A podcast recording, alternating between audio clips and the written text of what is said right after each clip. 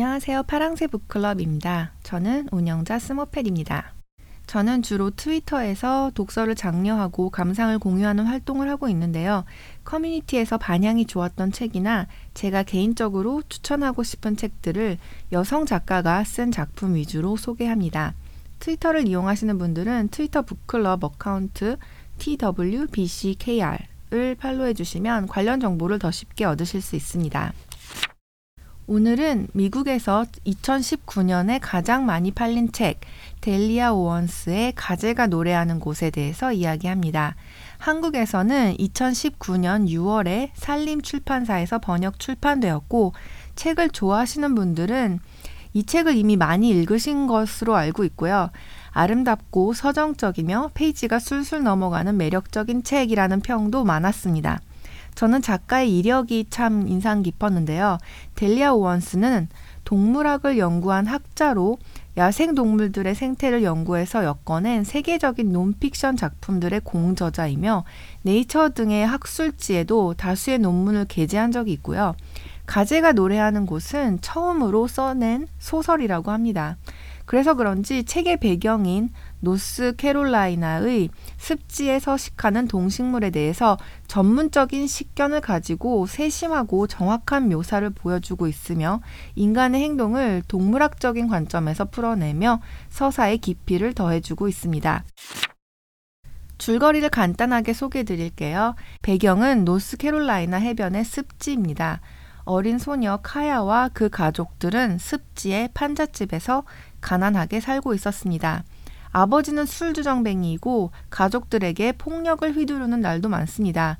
견디지 못한 어머니가 판잣집을 떠나가고 카야의 언니 오빠들도 뿔뿔이 흩어지게 됩니다. 결국엔 아버지도 집을 나가서 카야는 10살의 어린 나이에 혼자 남게 되는데요. 학교에 딱 한 번 갔다가 아이들에게 비웃음을 사고 상처를 받은 이후로 다시는 학교로 돌아가지 않고 마을 사람들과도 거리를 두며 습지에서 홍합을 캐거나 생선을 훈제해서 팔면서 혼자 살아가게 됩니다. 그러다가 테이트라는 상냥한 남자아이를 만나서 연애를 했지만 테이트는 진학을 하기 위해서 마을을 떠나가게 되고 그 이후에 체이스라는 마을 공식 인기남이자 스타 쿼터백과도 연애를 했지만 또 이별을 합니다. 그런데 카야가 성인이 되고 얼마 후에 체이스가 습지의 망루에서 떨어져 죽는 사고를 당하게 되고 카야가 그 살인의 범인으로 지목되어 재판을 받게 되죠. 이렇게 자연을 배경으로 한 로맨스 소설 위에 미스터리와 법정물까지 얹었기 때문에 여러 장르를 왔다 갔다 하는 다이나믹한 재미가 있습니다. 저는 이 책을 아주 재미있게 읽었지만 조금 별로였다라고 생각한 부분은 삼각관계로 그려낸 로맨스 구도였는데요. 부드러운 남자와 터프한 남자, 둘 사이에 끼인 여성 캐릭터라는 건 정말 식상한 설정이죠. 하지만 그런 구도에 작가의 전문 분야인 동물학적인 시점이 더해지면서 2차원적인 삼각관계를 다른 관점에서 바라볼 수 있는데요. 부드러운 테이트는 진화한 인간 수컷이기 때문에 상냥하고 친절하며 섬세하고 시와 생물을 사랑하는 캐릭터로 그려집니다. 반면에 다른 경쟁자인 체이스는 진화가 덜 된 남자로 화려한 보트를 끌고 다니면서 여자들을 현혹하는 행태가 뿔을 들이대고 나대는 수사슴과 다를 바가 없다고 작가가 인터뷰에서 밝힌 바가 있어요. 상냥한 남자 대 터프한 남자라고 생각하면 많이 식상하지만 진화가 많이 된 수컷과 진화가 덜 된 수컷의 대비를 보여주고 있다. 이렇게 생각하면 학문적으로도 흥미롭고 새로운 관점의 이야기가 될 수 있죠. 이렇게 이 소설에서는 인간관계를 동물의 생태와 관련 지어서 설명하고 있는 부분이 많은데요.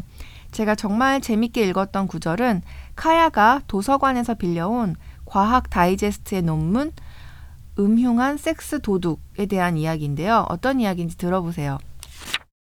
강인하지도 못하고 아름답게 꾸미지도 못하고 지능도 떨어져서 좋은 영역을 지킬 능력이 없는 발육 미달의 수컷 중 일부는 온갖 교묘한 술수를 써서 암컷을 속이려 든다.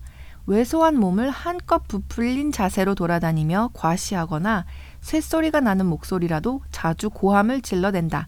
이런 수컷들은 위장과 거짓 신호에 의존해서 여기저기에서 교미의 기회를 움켜쥔다.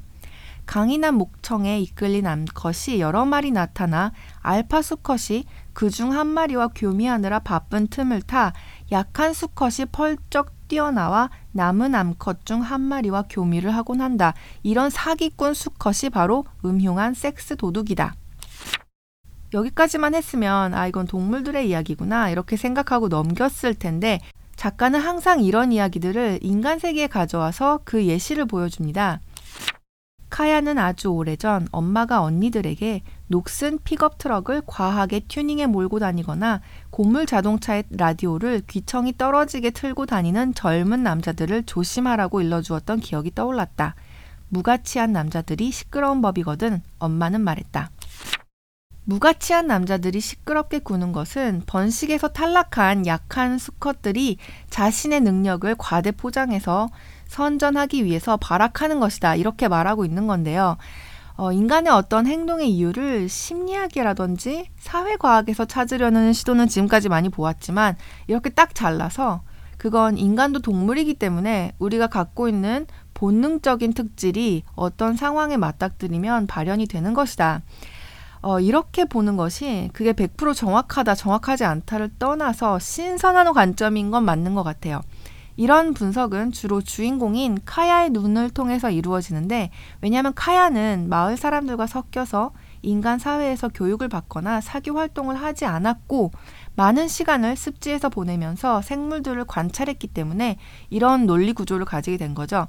그리고 이런 카야의 관점은 바로 동물학자인 작가가 자신의 커리어를 통해서 구축해 온 것이라고 할 수 있습니다. 카야가 체이스를 살인한 죄로 법정에 회부되고 재판을 받게 되는데요. 카야는 법정을 관찰하고 이렇게 서술합니다. 법정의 언어는 습지의 언어처럼 시적이지는 않았다. 그러나 카야는 본질적으로 유사한 점을 꿰뚫어 보았다. 대장 수컷에 해당하는 재판장은 위상이 확고하므로 제 영토의 멧돼지처럼 위압적인 자세를 취하면서도 느긋하고 두려움이 없었다. 다음으로 제가 주목한 부분은 미국 남부의 음식들입니다. 엄마가 집을 나가고 카야와 오빠 조디가 식사를 해결하기 위해서 만드는 음식이 바로 그리츠라는 건데요. 전 처음에 그리츠가 어, 소박한 남부의 가정 요리구나 이렇게 생각하고 그냥 넘어가려고 했는데 작품 전체에 걸쳐서 반복해서 정말 많이 나오기 때문에 너무 궁금해서 찾아봤어요. 주석에도 달려 있듯이 옥수수를 거칠게 빻아 만든 가루를 물에 풀어서 끓인 요리입니다. 끓이기 전에 돼지 기름에 튀길 수도 있고 버터나 치즈를 넣어서 만들 수도 있고 완성된 그리츠 위에 새우나 홍합 등의 해산물을 얹어서 먹을 수도 있어요. 저도 그리츠가 너무 먹고 싶어져서 북미식 브런치를 하는 근처의 레스토랑에 가서 주문을 해보았습니다. 어, 제가 먹어본 grits는 쌀이 많이 들어가서 옥수수가 약간 들어간 흰 죽 같은 느낌이었고요. 어, 주식으로 먹기에 무난하다는 감상이었습니다. 함께 biscuit and gravy라는 메뉴도 주문을 해봤는데요. 비스킷은 한국에서는 납작하고 딱딱한 달콤한 과자를 칭하기도 하지만 미국식 비스킷은 저희가 KFC 가면 볼 수 있는 두툼한 스콘에 가까운 빵을 말하고 비스킷이 주식 빵에 가깝기 때문에 잼을 발라서 달게 먹을 수도 있지만 미국 남부에서는 gravy라고 불리는 소스를 얹어서 주식으로 먹는다고 합니다. 또 책에 등장한 다른 몇 가지 음식들을 알아보도록 하겠습니다. 엄마가 가장 좋아하는 아침 식사는 집닭이 낳은 달걀로 만든 scrambled egg와 잘 익은 빨간 토마토, 옥수수 가루와 물과 소금을 섞은 반죽을 지글지글 거품이 날 정도로 뜨거운 기름에 부어서 가장자리가 파삭파삭한 레이스 모양이 되도록 튀긴 cornbread fritter였다. 엄마는 옆방까지 타닥타닥 소리가 들리지 않으면 제대로 튀기는 게 아니라고 말했다. fritter는 튀긴 음식을 말하고 여기서는 옥수수 가루로 반죽을 만들어서 튀긴 cornbread fritter가 카야의 엄마가 가장 좋아했던 아침 식사라고 하고 있습니다. 책에서는 hush puppy라는 음식도 나오는데요. 허쉬퍼피는 옥수수 가루와 밀가루, 양파를 섞어서 동그랗게 튀겨낸 것을 말하고요. 프리터는 납작 동그랗게 팬케이크 모양으로 튀겨낸 것을 말합니다. 거의 모든 음식에 옥수수가 들어가는데 미국에서 큰 규모로 옥수수 농사를 짓기 때문에 가격이 저렴하고 남부의 서민들에게 옥수수가 값싸게 이용 가능한 중요한 식량이라는 것을 알 수 있습니다. 카야는 메뉴를 읽을 수는 없었지만 아버지의 설명을 듣고 프라이드 치킨, mashed potato, gravy, white acre 콩 요리와 갓 딴 목화처럼 포슬포슬한 비스킷을 주문했다. 아버지는 새우튀김, 치즈 grits, 오크라 튀김, fried green tomato를 먹었다. 디저트로는 블랙베리 cobbler를 아이스크림과 함께 먹었다. white acre 콩은 정말 남부의 상징적인 식재료입니다. 올리브 오일과 양파, 햄 등을 같이 넣어서 샐러드처럼 먹거나 사이드 요리로 내는 것이 일반적이에요. fried green tomato는 같은 이름의 1991년작 영화도 있었는데요. 그 배경이 조지아주랑 앨라배마주와 같이 미국 남부인 것을 봤을 때 이것 또한 남부의 대표적인 음식이라고 볼 수 있겠습니다. 그린 토마토를 슬라이스해서 옥수수 가루와 밀가루, 빵가루 등으로 만든 반죽을 묻혀서 튀겨낸 음식입니다. 정말 옥수수를 많이 먹고 정말 많이 튀겨 먹는 느낌이 있죠.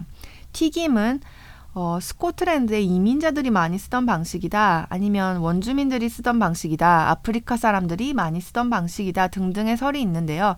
남부의 흑인 노예들이 치킨이나 옥수수 가루 등의 식재료를 흔하게 튀겨 먹게 되면서 남부의 대표적인 요리 방식으로 자리 잡아서 지금까지 이어져 내려온다고 할 수 있습니다. 오늘은 델리아 오원스의 가제가 노래하는 곳에 대해서 리뷰하면서 작품에서 볼 수 있는 동물학적 관점, 그리고 미국 남부 요리에 대해서 알아봤습니다.